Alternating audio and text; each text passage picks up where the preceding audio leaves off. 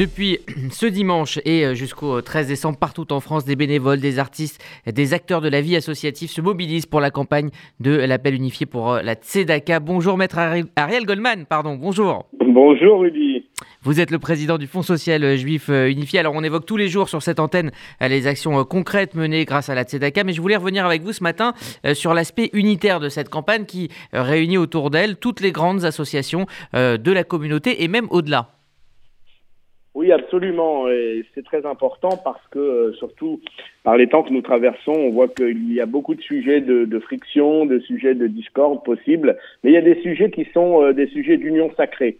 Euh, et la Tzedaka en fait partie parce que c'est un sujet indiscutable euh, qui n'appelle pas de commentaires, qui appelle simplement des actions. Et ce sont ces actions que nous essayons de mener à notre niveau, mais que effectivement de nombreuses associations, toutes les associations euh, euh, fondamentales et impliquées de notre communauté, et vous avez raison, au-delà de notre communauté, puisqu'il y a beaucoup de personnalités du monde de la société civile, de la société politique, de la société associative, qui encouragent notre campagne et effectivement, c'est cette unité, cette campagne unitaire qui est la particularité de l'appel national pour la TEDACA. J'ai l'habitude de dire que c'est le guichet unique de la solidarité, que c'est un mois qui est dédié à cette levée de fonds et finalement, euh, il y a cette union sacrée qui se pratique autour de cette valeur fondamentale de notre tradition qu'est la TEDACA. Alors les événements euh, sont extrêmement nombreux à Paris en région. On va pas euh, tous les citer. Il y avait une soirée dansante euh, hier, il y aura une course dimanche. Que dire justement de l'énergie que mettent tous les bénévoles dans cette campagne? C'est justement ça aussi l'unité, c'est que chacun joue, son rôle et a son rôle à jouer. Unité et créativité. Parce que moi, je suis frappé année après année, et c'est vrai que ça fait longtemps que je suis la TEDACA, puisque j'en ai été un des premiers parrains, un des premiers présidents euh, du comité de campagne dans les années avant les années 2000. Et il y a tous les ans des formidables initiatives, des personnes qui se mobilisent. Hier encore, un restaurateur euh, de Boulogne qui m'a appelé, qui m'a dit moi je veux faire un dîner, la, recette sera dédiée à la Tzedaka. Il y a cette course qui aura lieu dimanche.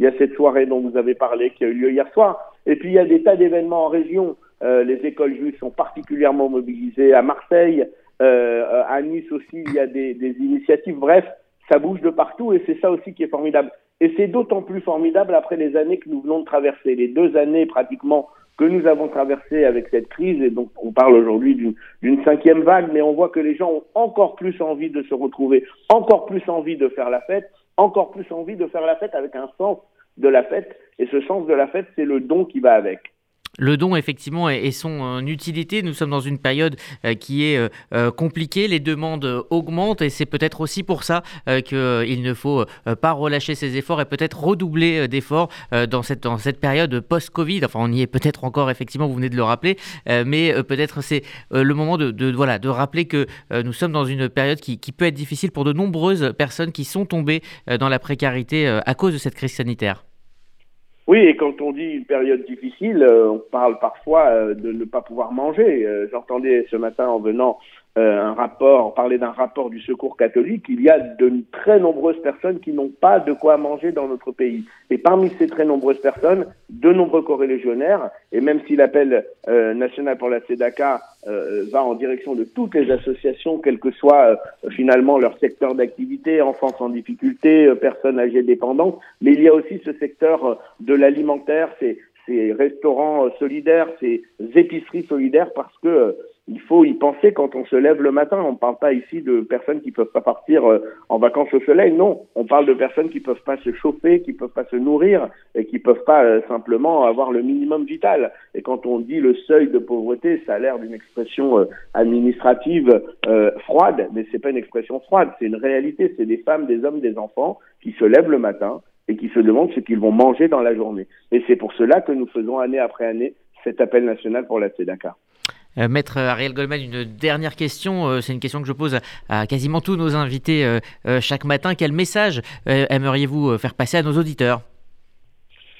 Le message, c'est ne lâchez pas, ne lâchons pas, ne lâchons rien à cette bataille que nous devons mener contre la pauvreté, contre la précarité et surtout à, cette, à ce rendez-vous annuel fondamental qu'est la peine nationale pour la SEDACA.